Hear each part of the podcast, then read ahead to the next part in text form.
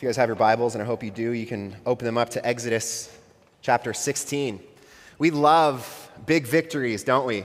Whether it's movies or stories, we love a story that maybe it climaxes in this giant battle, and the team that we're rooting for at the end of the movie is victorious in this battle. We revel in these victories that are won, but we don't care too much about life after the battle, do we? Not many of us are concerned with the, for, the, the second uh, movie and whatever trilogy we're watching where it documents the 40 years of peace after. We want to see the battle, we want to see the big victory. Well, in Exodus chapter 16, the Israelites have just experienced their big victory. God had delivered them from their greatest enemy. See, God had sent plagues to Egypt so that Israel might be released from the grip of Pharaoh's hand. God had split the Red Sea so that Israel could walk through it on dry land and cause the Red Sea to come crashing down on the armies of Egypt. God had destroyed Israel's greatest enemy and given Israel their greatest victory. Now, if you and I were a director of the movie of Exodus, we might make an argument that maybe you should stop it right there. The people of Israel have experienced slavery. They're on the other side of the Red Sea. Maybe this is the end of the story. But God has more to teach Israel. And as soon as they're standing on the other side of the Red Sea, He has an important lesson for them, an important lesson for us this morning. God wants to teach us this morning through the people of Israel dependence. He wants to teach us that the life that we live after He has saved us is a life of daily dependence on Him. And He wants to teach us that if we can trust Him to save us from our greatest enemies, we can trust Him to care for us each and every day. And so you need to understand this that in our walk with Christ, we are Exodus 16 Christians. We've already crossed through the Red Sea. See, when Jesus came to this world to die on the cross to pay for our sins, he defeated our greatest enemy. If you've placed your faith in him, in Jesus, God has saved you for an eternity. And so, if you can trust God to save you for eternity, what God wants to teach us this morning is that you can trust Him every day to care for you in your trials, to care for your greatest needs. And yet we find that in our lives, the story is not finished. Just like the Israelites in Exodus chapter 16, there's more life to live. And daily, we are troubled by the brokenness of the world. Many of us walk in trials day in and day out. And God this morning wants to teach us dependence. And so I wonder if you've walked in this morning, maybe you're burdened by a heavy trial. Maybe you're experiencing suffering in your life. God this morning wants us to look to the cross, to look to the victory that he had in Christ, and be encouraged that our God is a God who cares for us on a daily basis in a broken world. Let's read Exodus chapter 16 together. Exodus chapter 16, it says, They set out from Elim, and all the congregation of the people of Israel came to the wilderness of Sin, which is between Elim and Sinai on the fifteenth day of the second month after they had departed from the land of Egypt. And the whole congregation of the people of Israel grumbled against Moses and Aaron in the wilderness. And the people of Israel said to them, Would that we had died by the hand of the Lord in the land of Egypt, when we sat by the meat pots and ate bread to the full. For you have brought us out into this wilderness to kill this whole assembly with hunger. Then the Lord said to Moses, Behold, I'm about to rain bread from heaven for you, and the people shall go out and gather a day's portion every day, that I may test them, whether they will walk in my law or not. On the sixth day, when they prepare what they bring in, it will be twice as much as they gather daily. So Moses and Aaron said to all the people of Israel, At evening you shall know that it was the Lord who brought you out of the land of Egypt. And in the morning you shall see the glory of the Lord, because he has heard your grumbling against the Lord. For what are we that you grumble against us? And Moses said, When the Lord gives you in the evening meat to eat, and in the morning bread to the full, because the Lord has heard your grumbling against, uh, sorry, the Lord has heard your grumbling that you grumble against him. What are we? Your grumbling is not against us, but against the Lord. Verse 9 Then Moses said to Aaron, Say to the whole congregation of the people of Israel, Come near before the Lord, for he has heard your grumbling. And as soon as Aaron spoke to the whole congregation of the people of Israel, they looked toward the wilderness. And behold, the glory of the Lord appeared in the cloud. And the Lord said to Moses, I have heard the grumbling of the people of Israel. Say to them, At twilight you shall eat meat, and in the morning you shall be filled with bread. Then you shall know that I am the Lord your God. In the evening, quail came up and covered the camp, and in the morning, dew lay around the camp. And when the dew had gone up, there was a face. Uh, there was on the face of the wilderness a fine flake like thing, fine as frost on the ground. When the people of Israel saw it, they said to one another, What is it? For they did not know what it was. And Moses said to them, It is the bread that the Lord has given you to eat. This is what the Lord has commanded. Gather of it, each one of you, as much as he can eat you shall each take an omer according to the number of persons that each of you has in his tent. And the people of Israel did so. They gathered, some more, some less, but when they measured it with an omer, whoever gathered much had nothing left over, and whoever gathered little had no lack. Each of them gathered as much as he could eat. And Moses said to them, Let no one leave any of it over till the morning. But they did not listen to Moses. Some left part of it till the morning, and it bred worms and stank, and Moses was angry with them. Morning by morning they gathered it, each as much as he could eat. But when the sun grew hot, it melted. On the sixth day they gathered twice as much bread, two omers each. And when all the leaders of the congregation came and told Moses, he said to them, This is what the Lord has commanded. Tomorrow is a day of solemn rest, a holy Sabbath to the Lord. Bake what you will bake, and boil what you will boil, and all that is left over lay aside to be kept till morning. So they laid it aside till morning, as Moses commanded them and it did not stink, and there were no worms in it. Moses said, Eat it, for today is a Sabbath to the Lord. Today you will not find it in the field. Six days you shall gather, but on the seventh day, which is a Sabbath, there will be none. On the seventh day, some of the people went out to gather, but they found none. And the Lord said to Moses, How long will you refuse to keep my commandments and my laws? See, the Lord has given you the Sabbath. Therefore, on the sixth day, he gives you bread for two days. Remain each of you in his place. Let no one go out of his place on the seventh day. So the people rested on the seventh day. Now the house of Israel called its name manna. It was like coriander seed, white, and the taste of it was like wafers made with honey. Moses said, This is what the Lord has commanded. Let an omer of it be kept throughout your generations, so that they may see the bread with which I fed you in the wilderness when I brought you out of the land of Egypt. And Moses said to Aaron, Take a jar and put an omer of manna in it and place it before the Lord to be kept throughout the generations. And the Lord commanded Moses. So Aaron placed it before the testimony to be kept. The people of Israel ate the manna 40 years till they came to the, a, a habitable land. They ate the manna till they came to the border of the land of Canaan. I want you to see this morning this truth about God's care. The truth is that because God cares for us, I can trust in him. And the first thing I want you to see in Exodus is that I can trust that he is present in the midst of my trials. Now, first, we need to understand that Israel, up to this point, was no stranger to trial. In Egypt, they had faced trial in many ways.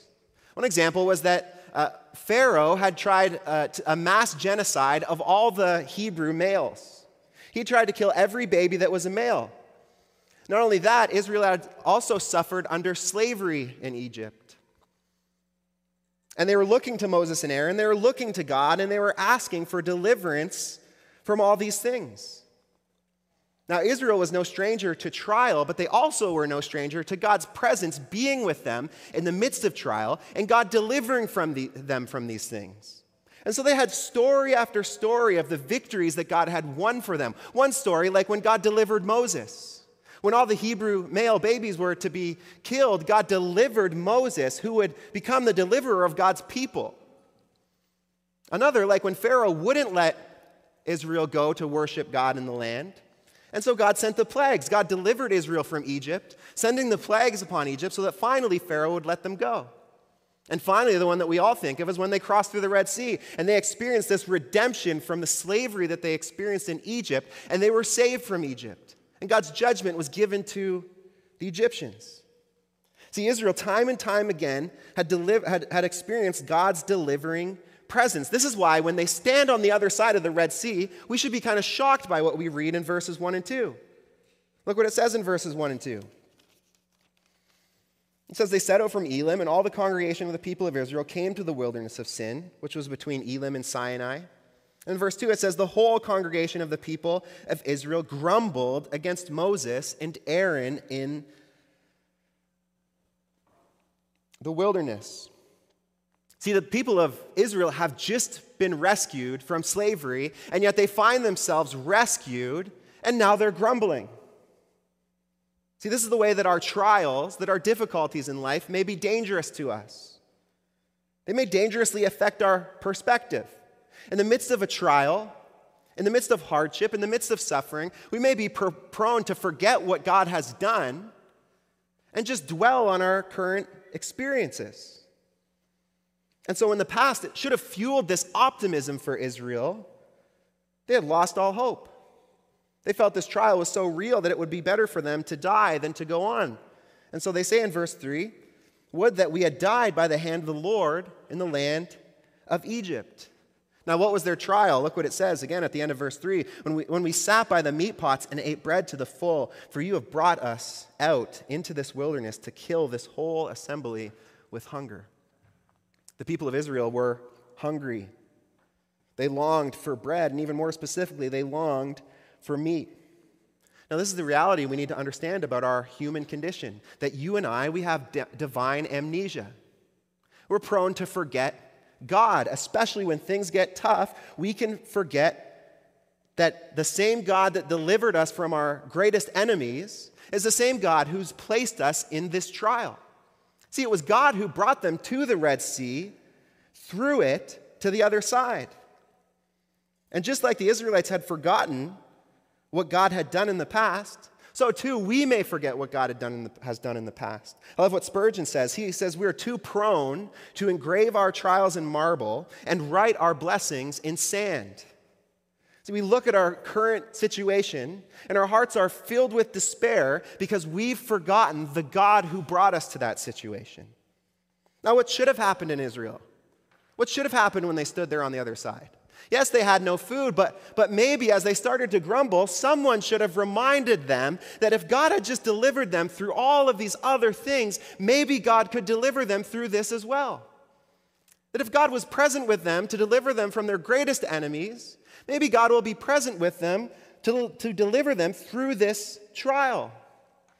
And just like the Israelites should have remembered that on the other side of the Red Sea, you and I need to remember that in the midst of our trials. In the midst of our suffering, in the midst of our difficulty, the greatest need we have is to meditate on the cross of Christ.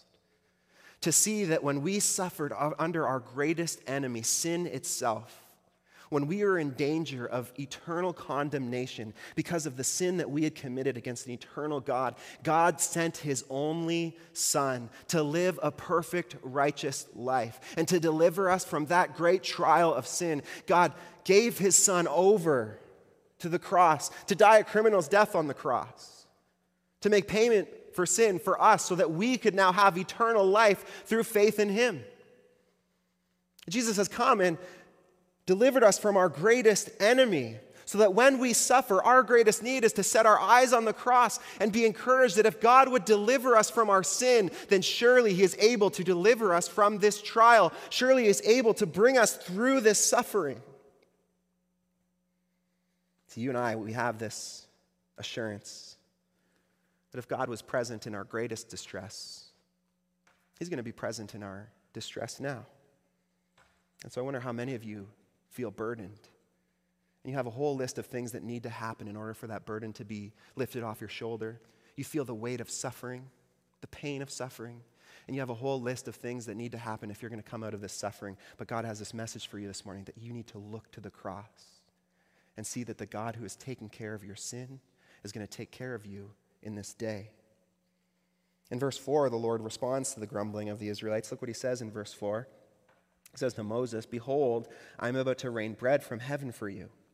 And the people shall go out and gather, gather a day's portion every day, that I may test them, whether they will walk in my law or not. On the sixth day, they, they prepare what they, when they prepare what they bring in, it will be twice as much as they gather. the Lord responds to his grumbling people by telling them that he's going to provide for them. It's not true that he's departed from them. It's not true that it would have been better for them to die in Egypt. The Lord is actually in their midst, and he's going to provide for them exactly what they, they need. He's going to do this by raining bread from heaven. Now, this bread, it's going to come with stipulations. Israel's told they're only to gather what they need for each day. In the morning, when they wake up, there will be plenty of bread, more than they need, but they're only to gather a day's worth. Now, there's an important reason for this, and God tells us exactly what it is. He says that He do- does this in order, you see it in the end of verse 4, that I may test them, whether they will walk in my law or not. See, even in our trials, God is intentionally using them to teach us and to test us. Through this test, Israel would learn how to be dependent on the Lord. Israel would learn what it looks like to trust in God. So that in Deuteronomy 8:3, Moses would reflect on the lesson that they learned as the people of God from the manna, and he says this in Deuteronomy 8:3. He says, "He humbled you, causing you to hunger then feeding you with manna, which neither you or your fathers had known. Listen, to teach you that man does not live on bread alone, but on every word that comes from the mouth of the Lord. And so the question for the Israelites in this trial, in this struggle of hunger, is this Who will I look to for provision? Who's going to provide for me in the midst of this difficulty? In verse 6, Moses and Aaron point their eyes exactly to who they need to be looking to. They say to the people of Israel in verse 6 At evening you shall know that it was the Lord who brought you out of the land of Egypt. See what they're doing, what Moses and Aaron are doing there? They're reminding the people of God, look what God's done for you. He brought you out of the land of Egypt. But look at verse 7 And in the morning, you shall see the glory of the Lord because he has heard your grumbling. Moses and Aaron are saying this to, to Israel and to us. Just as you saw God deliver you from your greatest enemy, you will see his glory as he cares for you day after day. God is glorified as he continues to take care of his children in the desert. We need to hear this this morning that when we face trial, when we face difficulty, this isn't proof that God has abandoned us. Initially, this is what we feel, don't we? When something hard happens in life, we feel like God is gone. But God needs to show Israel, and needs to show us this morning that the presence of your trials isn't proof that He is gone. The presence of your trials is proof that He is going to show up. That you're going to see the glory of the Lord as His presence provides for you in the midst of this trial. This is why Moses and Aaron respond at the end of verse 7 For what are we? For what are we that you grumble against us? Israel, why are you looking to us? Why are you looking to us as though we could provide for you in the midst of this trial? Why are you looking to us as though it's our presence that's going to save you from this trial? Verse 8, Moses says, When the Lord gives you in the evening meat to eat, and in the morning bread to the full, because the Lord has heard your grumbling against him. What are we? Your grumbling is not against us, but against the Lord. See, the question for us in the midst of trial is this Who are we going to look for, look to for deliverance? Whose presence are we going to long for in the midst of our trials? Is it possible that even now, day after day, instead of looking to the presence of God, you're looking to other deliverers? Is it possible that God needs to teach you this humble lesson this morning that you can't live on bread alone, but only by the word of the Lord. Who are you looking to to depend on in the midst of your trial? Listen, I don't call a carpenter when I break my leg. They're not going to be able to do for me what I need. I don't call McDonald's when I want help with my diet. They're only going to reverse the problem. And when I am suffering, when I am in trial day after day, I must call upon the Lord. He is the one that I need. Lesson's not finished here, though, because uh, God's also teaching me through Israel that He's providing in the moment of my trial. God is present in the midst of my trial. And God is teaching me this morning that He's providing in the moment of my trial. Now, God's e- eager to prove to His people that not only is He present, but also He is providing. And so look how God graciously responds to Israel, even though Israel doesn't rightly respond to the Lord.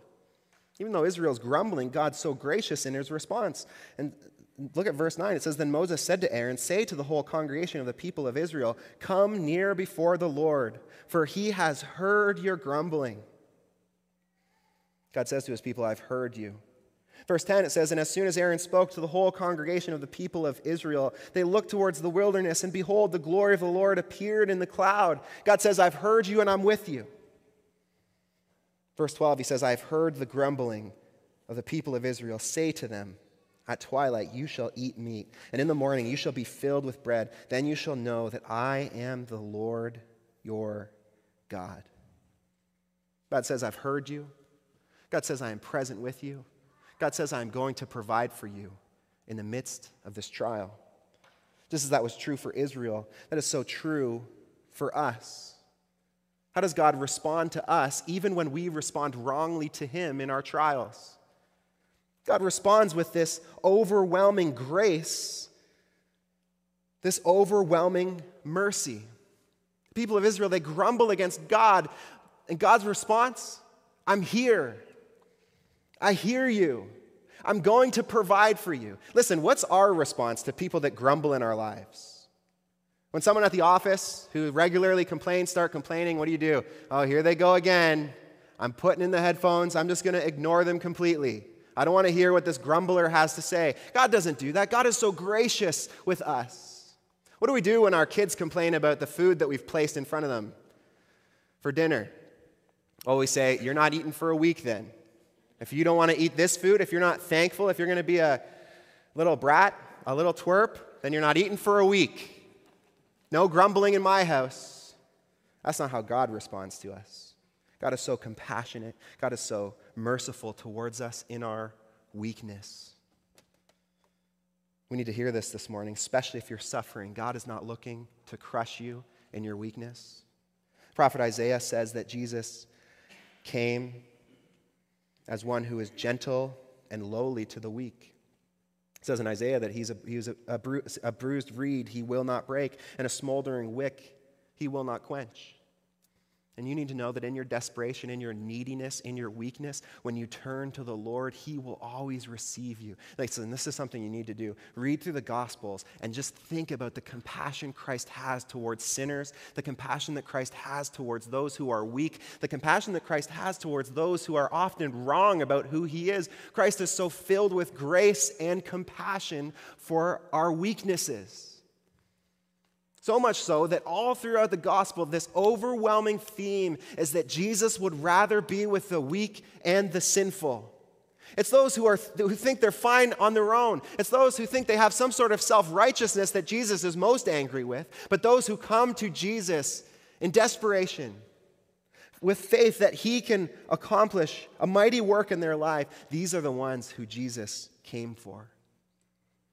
And we need to hear this this morning. God has us in front of His Word this morning for a specific reason to show us His trustworthiness, to show us that when we are filled with weakness, when we feel like we can't go on anymore, when we feel like when, when we don't have what it takes to make it through this trial, this is right where God wants us, completely dependent on you. He is eager this morning to call you to trust in Him, to trust in His providence. God wants us to know here that He's going to provide for us in the moment of our trial. And so He teaches the Israelites through the provision of the manna. We see this in verses 13 to 30. Moses fleshes out how this provision will work. In verse 13, we see that God had listened to Israel's request for meat. It says, In the evening, quail came up and covered the camp, and in the morning, dew lay around the camp. He would provide meat in the evening, in the morning he would provide bread. So that in verse 14, it says, When the dew had gone up, there was on the face of the wilderness a fine flake like thing, fine as frost on the ground. The bread is provided for the people to eat. And so this is what the Lord commands them in verse 16. He says, Gather of it, each of you, as much as he can eat. You shall take an omer, according to the number of persons that each of you has in his tent. Notice the supernatural provision of the manna. This is not just God telling them, hey, you guys are going to find food on the way. This is God telling them, I'm going to provide for you miraculously every day of your 40 year journey in this desert. In verse 35, we're told exactly how, this, how long this would go on. This would be a long lesson for the people of God in dependence on God for 40 years. Every day, supernaturally, they'd wake up and they would have to trust that the Lord was going to do the same thing He did yesterday. He was going to provide them the food they needed for this journey. They would have to trust that no one would go hungry because God had committed to providing for his people. Now, listen, this is, God, God is intentionally putting Israel through this. Just like God intentionally puts us through our trials and our difficulties, God's intentionally putting Israel through this to teach them an important lesson. They must learn trust and dependence. So then, rather than being a curse, what this daily bread becomes, what the manna becomes, is actually a blessing. Through this, they're taught what it looks like to depend on the Lord. What it looks like to have no idea how they're going to get food other than to trust that the Lord is going to provide it for them. God could provide storehouses of food for them so that they'd have enough for a year. Maybe so even provide a way that they would have enough food for the 40 years so that they'd have an assurance. But instead, daily, they would have to depend on the Lord's provision. See, the temptation for Israel is that if they were given a lot of food, maybe they would forget God. Maybe if they didn't feel their daily dependence on the Lord, maybe they'd forget who He is. And this is how God often teaches us dependence. What God will often do in our trials is take away the things that maybe we're dependent on so that we look to Him, so that we trust in Him so that we depend on Him. And this is a sweet thing. If God puts you in trial so that you are brought to a place where you cry out, God, I have nothing but you. I'm, undependent, I'm dependent on nothing but you. I have nothing left. That is when God is going to work in your life. This is what Jesus does for the disciples. In Mark chapter 6, verses 7 and 9, Jesus sends his disciples out. And he sends them with nothing but a staff and sandals so that they might learn dependence. This is the crash course that Jesus gives on dependence in Matthew chapter 6, verses 25 to 32. Look what it says there. I believe it's going to come up on the screen. Matthew chapter 6, maybe not. I'm going to flip to it in my Bible to read this for you. Look what Jesus teaches us about dependence, about trusting on God's daily provision. He says, Therefore, I tell you, do not be anxious about your life what will you eat or what will you drink? Nor about your body, what you will put on. Is it not is not life more than food and the body more than clothing? Look at the birds of the air. They neither sow nor reap nor gather into barns, and yet your heavenly Father feeds them. Are you not more value than they? Jesus goes on, and which of you, by being anxious, can add a single hour to a span of life? And why are you anxious about clothing? Consider the lilies of the field, how they grow. They neither toil nor spin. Yet I tell you, even Solomon in all his glory was not arrayed like one of these. But if God so clothes the grass of the field, which today is alive and tomorrow is thrown in the oven, will he not much more clothe you, O you of little faith? Therefore, do not be anxious, saying, What shall we eat, or what shall we drink, or what shall we wear? For the Gentiles seek after all these things. And your heavenly Father knows that you need them all. See, the only provision that Israel would have was manna sufficient for the day. And God was teaching what He has always taught His people about dependence, what He needs to teach us about dependence, even this morning. That the only way that they know, knew they would have provision for tomorrow was by trusting that God would provide. The only power they had to trust God was that He had promised He would do it. The only evidence they had was proof that He had done it all the way up until this point. He had carried them all this way. He had promised that He would provide proof day after day of His care for them, of His providence for them, that every day they'd wake up with new manna. That they could look to yesterday, look today, see that they had manna, and trust that He would do it again tomorrow. Listen, church, you see God's provision for you. God doesn't always show you all the details about the future. The promise of provision is that you have grace sufficient for today. The promise of provision is that you have everything you need today to live a life to the glory of God. So many of us suffer because our hearts are crippled with anxiety. Our hearts are filled with fear of worry of what might happen in the future. What if this doesn't happen? Or what if this person gets sick? Or what if I lose my job? Or what if I'm not able to do this anymore? Our anxiety, it thrives off the what ifs. But understand this there's a reason why God hasn't shown you the future. There's a reason why at times you don't know how God is going to get you through this trial, how He's going to provide for you. There's a reason why you don't know if your kids will keep following the Lord. There's a reason why you don't know if God will ever heal you of this sickness. We don't always know why God caused some circumstances to happen at specific times. But God could answer all these questions, but He chooses not to. He could wake up tomorrow morning with a note explaining everything. Wouldn't that be great? And yet, God has chosen to keep us in the dark because He's teaching us this lesson that we must trust Him today. And so, one of the things really practically I love to do when I find myself maybe beginning to worry or being filled with anxiety, I love to play a game. I call it the what if game. This is how you play the what if game. What you do is you take your anxiety and you say, okay, let's, let's do this. Let's play the what if game. Let's draw out all the possible things that could happen that I'm worried about. What if that person I love gets really sick? What's going to happen? What if, what if they pass away? And you ask all these questions, you play the what if game, you, you, draw out all the logical conclusions, but then you don't do this. You don't just allow that to get you anxious. You don't just worry about this day. What you do is you preach to those what ifs. You preach this truth that, that on that day, if that thing happens, yes, it could happen. We live in a broken world. But if it happens, the promise I have is that God is going to provide for me grace that is sufficient for that day. On that day, just like every other day that God has provided grace for me in my life, He is going to provide grace for me on that day. Even though I don't know how He will do it, even though I don't know how I could walk through something like that, I trust God. I trust that He's going to provide for me in that. He's calling me to trust Him with today. Isn't it true when we have much or when nothing is going wrong in our lives? That can be one of the most dangerous places, isn't it? That can be the hardest place to depend on God. That can be the hardest place to follow God, is when everything's going great, when everything's easy. Because then you feel like you can just do it on your own. But what we need to see is that when God places us in trial, when God places us in a place where we can do nothing but depend on Him, this is one of His greatest blessings to us. In verse 18, we, we see exactly how God was using this manna as a test. In verse 4, he, he said that he was testing his people. But in verse 18, we see that this is how God uses our suffering. This is how God is purposeful, purposefully uses our trials with intention.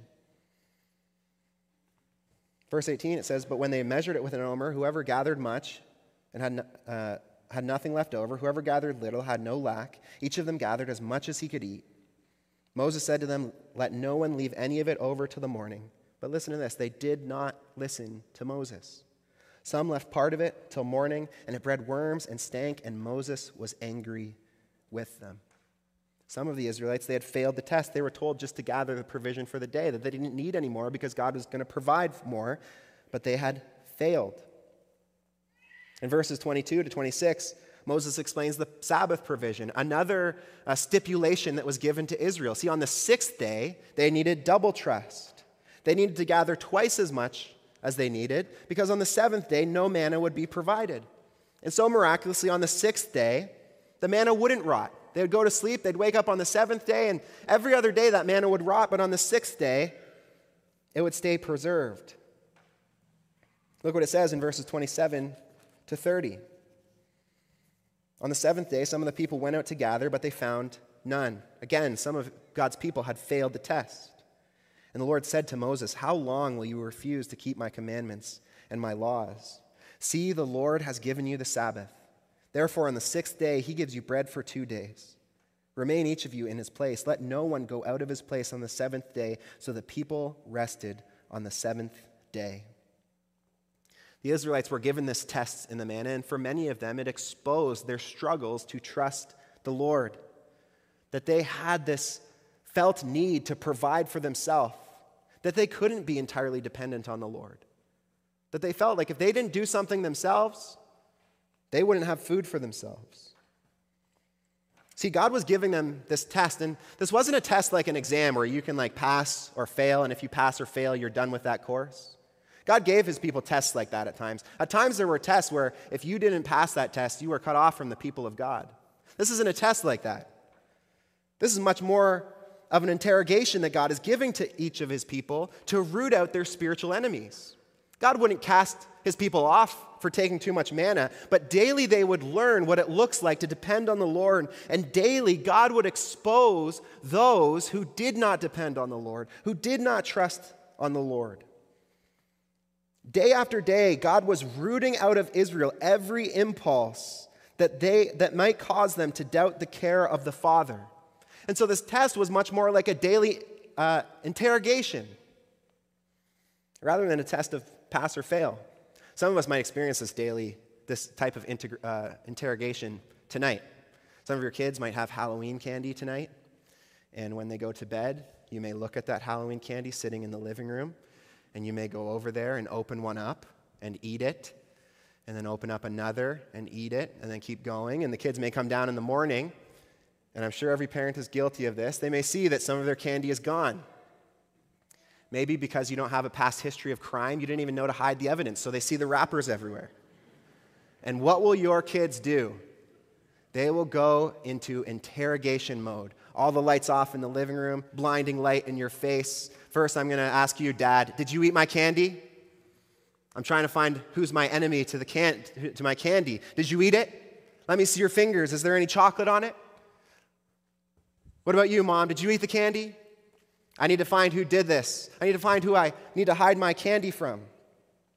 Your kids will interrogate you to find the enemy of their candy. And this is what God does in our trials. This is how our trials can be a test. God will use trials in our lives to expose our spiritual enemies.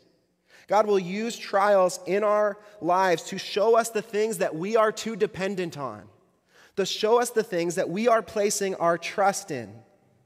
This is why Peter says in 1 Peter 1 6, he says these words, In this you rejoice, though now for a little while, if necessary. Do you see those words? If necessary, you have been grieved by various trials, so that the tested genuineness of your faith, more precious than gold that perishes though it is tested by fire, may be found to result in praise and glory and honor at the revelation of Jesus Christ. Peter is saying this that in the Christian walk, suffering is necessary. Why? Because God is doing a work in you through your suffering. In your trial, God is doing a work in you. He is putting you into the furnace. And like a precious metal, all the impurity is rising to the top and He's taking those impurities out of your life so that your holiness, your life of growth in the Lord, is to His praise and glory.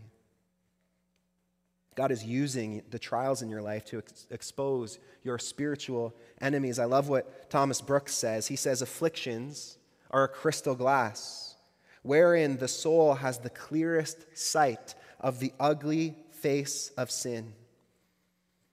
See, these trials that God is placing us in are His mercy. He loves us too much.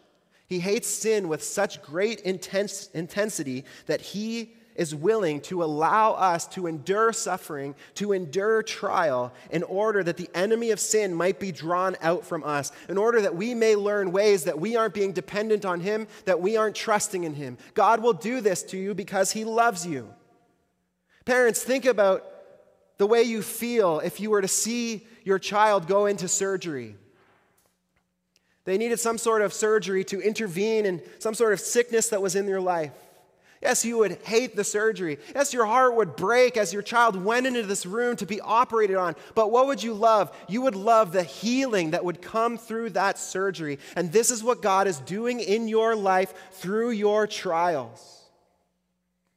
He is bringing suffering into your life in order that He might expose the sickness of sin. So then, this is our desire in trials.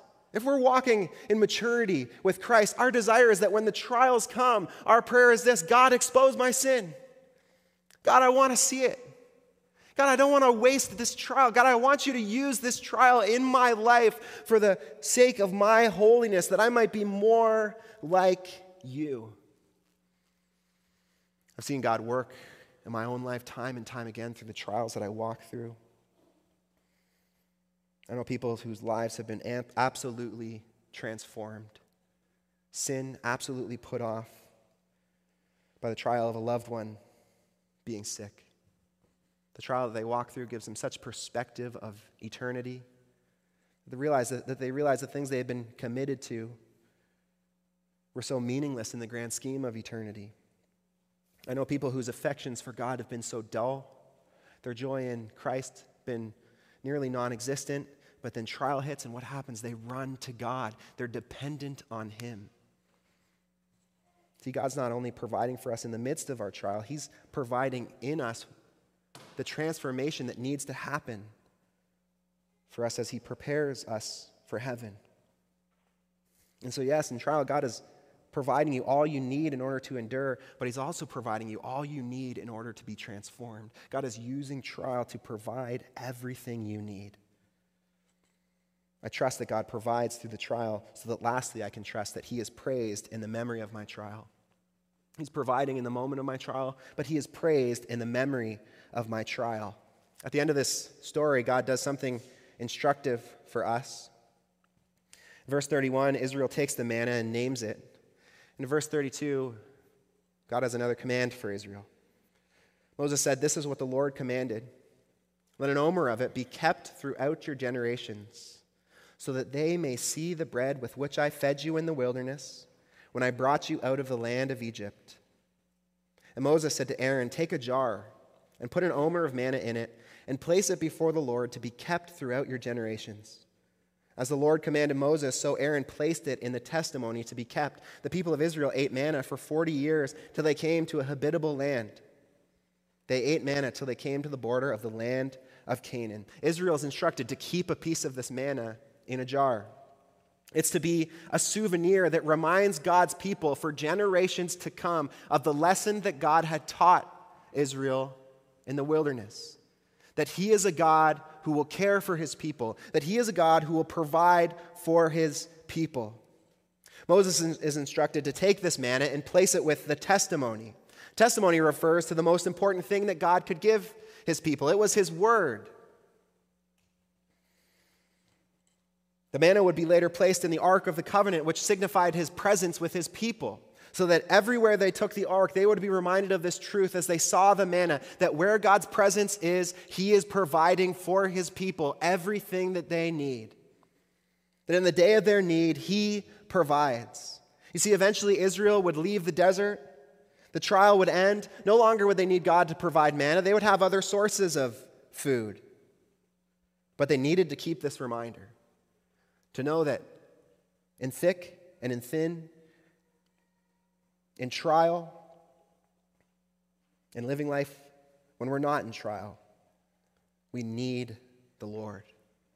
We need to depend on Him. That God will care for us even when we have much through His presence and provision. Christian, can you look back on your life for a moment? Can we do a, a moment of just self reflection right now? Haven't you seen that God is doing the same thing for you? Maybe you don't have a trophy case in your house of all the past trials and sufferings you've had. Maybe you don't have souvenirs to remind you of what God has done, but you do have the memories that God, uh, of the trials that you have walked through, that God has held you fast in. So many hard times, so many days of darkness, and yet God has been faithful to you in each of them. In the memory of your trials, He is praised. This is the truth that every child of God can look back on their life saying. I love how David says it in Psalm chapter 37, verses 24 to 25. He says these words I have been young and now I am old. For some of us, that should be our life verse. I have been young and now I'm old. But look what David says Yet I have not seen the righteous forsaken, or his children begging for bread. He is ever lending generously, and his children become a blessing. Listen, poll the oldest saints, and each of them will say that in the memory of all their trials, God has been praised. Has life been easy? No. But God has been faithful. And he's always proved his presence despite the hard circumstances. In the midst of difficulty and suffering, he has always provided. And so, how does this inform the way that we endure trial? Well, we trust that in the midst and the moment of our trial, God is working so that he will be praised in the memory of it. We trust that though we don't know the t- details, God is near. He's not distracted, but providing for us in our suffering. And that He's using this trial for, our, for His glory and for our growth. And so we trust Him. Trust that He's praised as you depend on His presence. Trust that He is praised as you depend on His constant provision. And trust that He will be praised as you walk through this trial and get to the other side of it and realize that every step of the way He has been holding you up, that looking back, you have served a God who has been completely faithful to you.